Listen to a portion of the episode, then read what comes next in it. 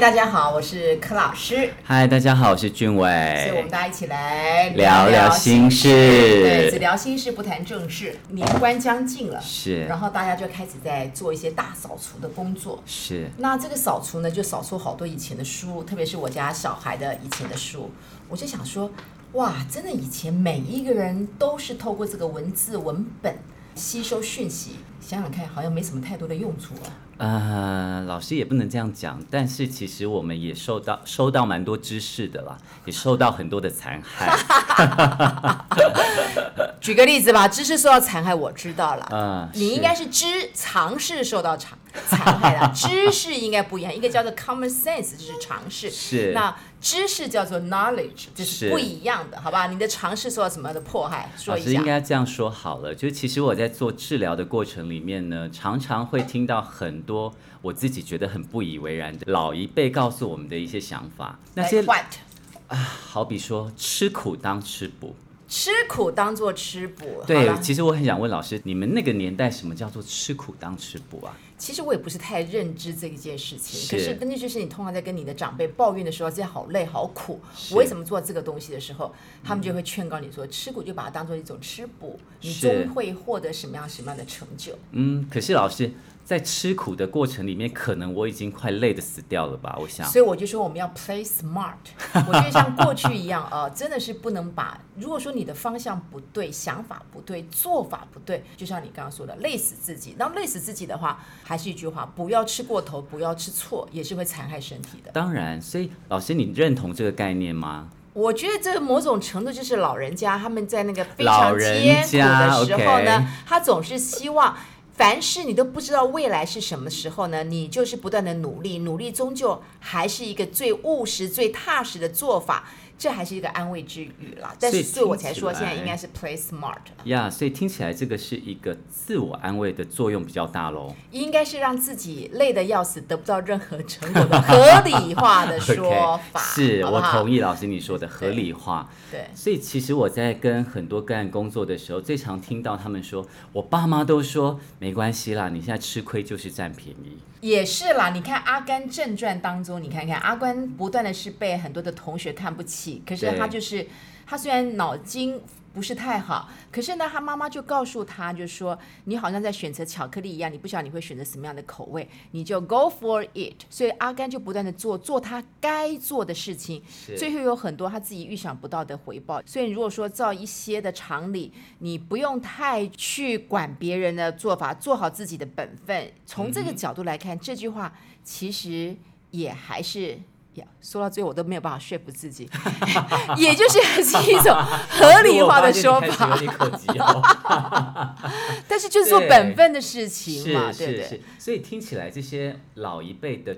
智慧或许就是某种护身符的概念吧，我在对他就是对他自己默默在做，实实在在在做，然后呢，其实心里有一些的怨，但是不想让怨的时候，就告诉他说：“我只要做了就对了。”然后有些时候我也发现，做了一直做，终究会有一些可能不成比例，但还算是回报的回报。那有很多人可能看到一些的成果，就觉得。足以安慰了，OK，好不好？但是如果像你们这种 完全讲究 CP 值，像我们像你们这种世代的人，永远就讲究绩效，永远讲究 KPI，永远讲究 CP 值的。我想这些的话，恐怕没有办法说服你们了。确实是，老师，我觉得其实很多个案来找我的时候，他们明明就已经处在受苦的状态里面，你又要告诉他说：“哎，你再吃一点苦，可能你就会更好。”对，其实这个对我来讲，我很难说服个案。没有错，就好。像是说有一些濒临濒死的一个边缘的人，你看有很多励志的书，对，就会告诉你生命是多么的美好，你要如何明明就很衰啊，或者我刚刚讲了一个很严重的 然后呢，就像我有一个学生，他是家逢突变，真的是在很年轻的时候，就是先生就就突然之间就过世了，是，他带两个小孩，可是他觉得他很痛苦的地方就是告别式的时候，每个人都告诉他你要坚强，你要坚强，他就自己说。我已经是这个样子，为什么还告诉我要是坚强？是，就像我很多时候已经够累了，你要说哦，你要加油，你要加油。或者是你告诉忧郁症的人，你就是不要想太多。对，你不要想太多，然后生命还是很多美好的，你要走出来，好，好不好？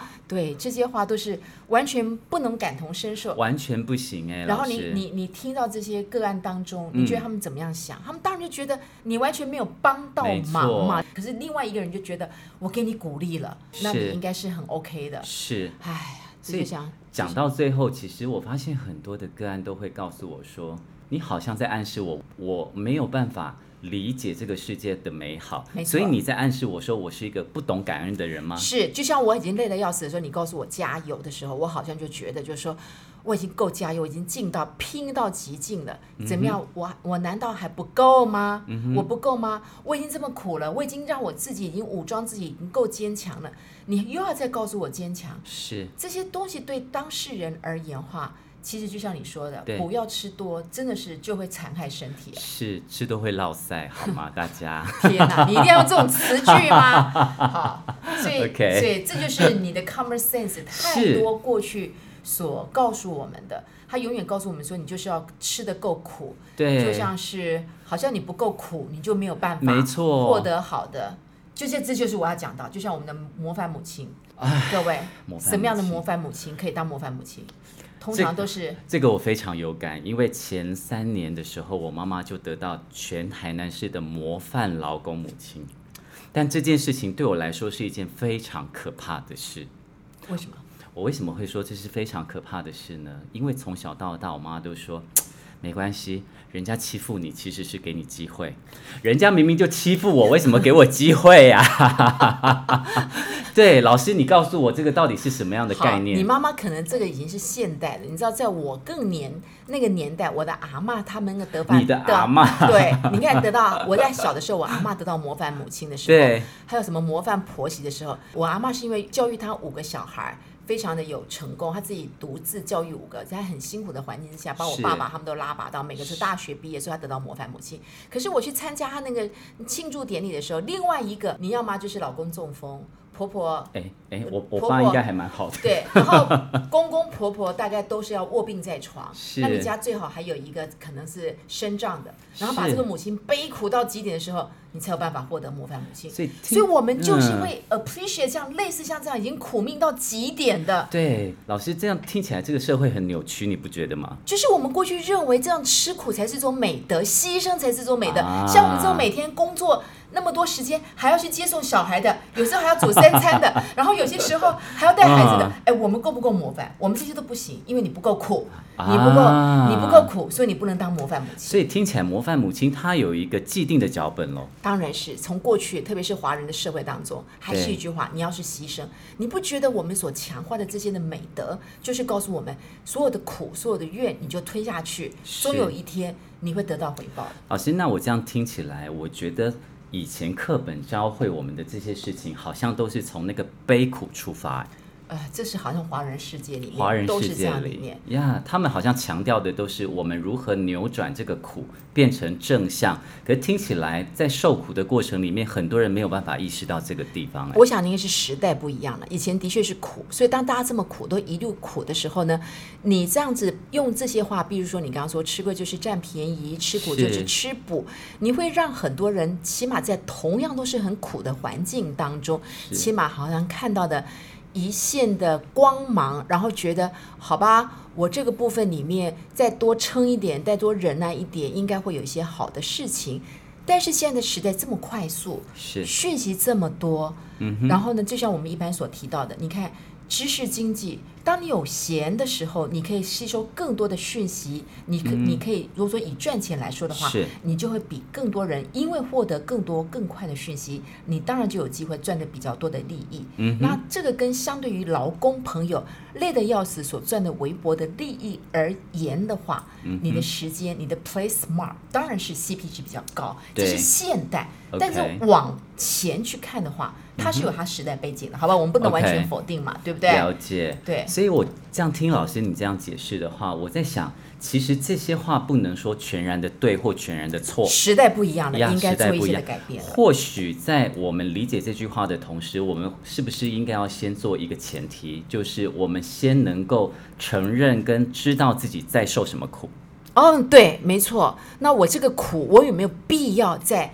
继续的委屈下去，没错，所以听起来，或许当个案来告诉我说，我明明就已经在受苦了，为什么我妈妈告诉我说，我应该要继续承担这个苦，才会变成成功的人？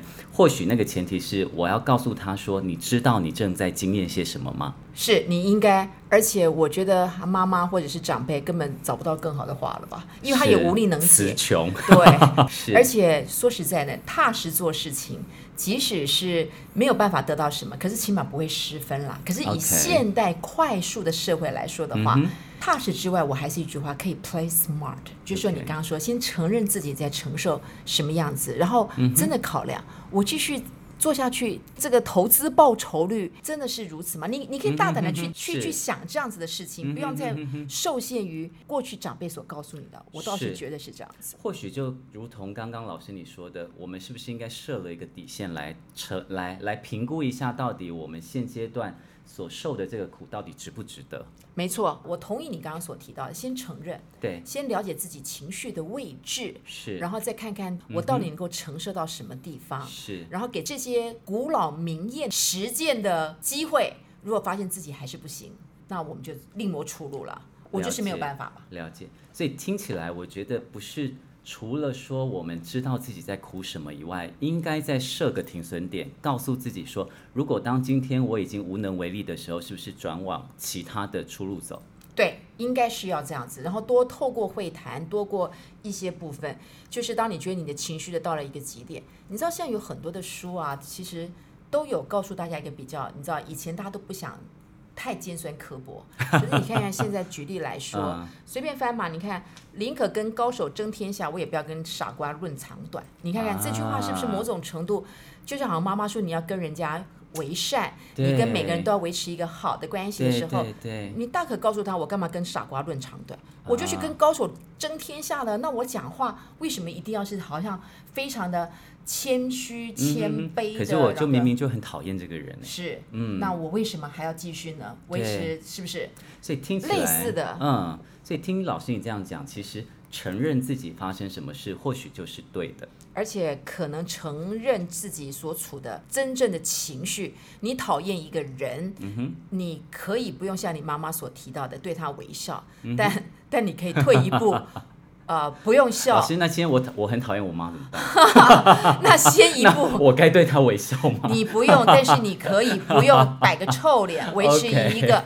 距离 是维持一个距离，尴尬又不失礼貌的微笑吗？对，然后就维持一个距离。以前可能被逼迫自己讲五句话，现在可能一句话都不要讲。OK，这是起码你自己情绪上面还可以稍微得到一些的。哎，等一下，妈，我真我不是真的讨厌你哦，我先说。他是在说别人家的妈，我是在讲别人家的妈。OK，是对不对？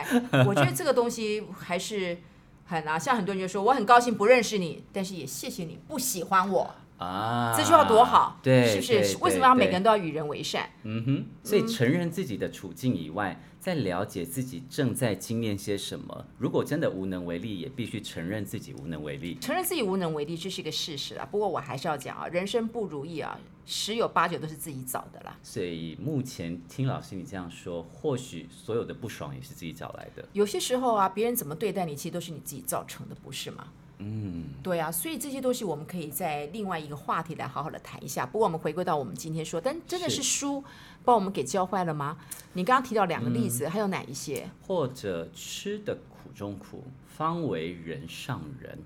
哎呀，这句话就你不要把它想得特别严重嘛，你不要把它讲得严重嘛。我长得那么帅，我为什么要好好工作呢？天哪，这句话，课本。应该没有教会我这件事了。这句我当然没有，这是我自己照镜子之之后的结果。你长得这么帅，就是要老师，这是现在很多年轻人的概念哦。可是问题是，先看一下，到底他真的是够不够帅？你会不会有些时候他自己太自恋了，对不对？啊 okay、而且，难道帅？帅你再加点努力，哇，无人可敌了，是，对不对？听起来这个是一个不想为自己负责的合理化结果。就是一个借口嘛，而且会讲出这种话人一定不够帅嘛，只不过是有一个比较丑的人告诉他说你算帅嘛，好不好？是我朋友说的，OK。真的够帅的人绝不会讲自己帅，OK。是，好。所以听起来这些话都是一种合理化的结果吗？绝对都是合理化。嗯、我觉得你现在再来看看，好了，吃呃吃的苦中苦，方为人上人。好了，你现在可以不用那么苦，但是你要是多用一点你的脑袋，多想一些事情，不要常让你的脑袋进水，只是在那埋埋埋着头苦干去做一些完全没有方向的事情。是，那我我同意你，你可以不用吃那么多的苦，你有机会成为人上人，好不好？你说你比别人多一些条件吧。